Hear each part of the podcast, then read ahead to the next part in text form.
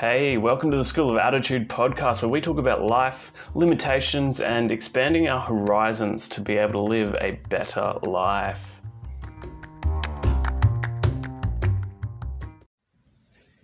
Hey, today's episode is just going to be a very short reminder of all of the beauty in the world around you.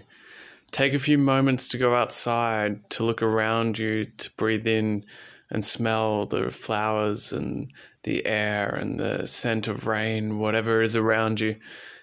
Because so often we get caught up in all of the things happening around us and we forget to take in the natural and the beautiful and the things that make life so much worth living. So take time out, listen, feel, touch, run your hand through some leaves, eat something that tastes delicious and savor the flavor. And focus on it. Just think about the thing that you're focused on. Isn't that beautiful? Isn't life so much, isn't life so worth living? It's a shame that we don't give ourselves the time to consider, to indulge, to enjoy, to take pleasure in the simple things, the things that are around us all the time, every day, the things that we don't need money to buy, the things that give us meaning, the people we spend our time with, the stories they tell, the memories we hold.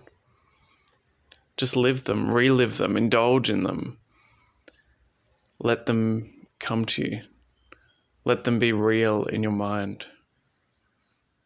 And remember to enjoy life because that's what life is for. There's no other purpose, no other reason necessarily. Maybe you've found something, maybe there is something for you, but ultimately we have what we need and everything that we need and all of the beauty in the world is around us at all times so it's a shame if we don't open our eyes to that if we don't open our ears and our hearts and our souls to that music of the birds chirping of the wind the breeze the creaking of the house the warmth on your skin enjoy the beauty. It's a great world. We are so very lucky. Thanks for listening to today's to today's very short episode. I'll be with you again tomorrow. Bye.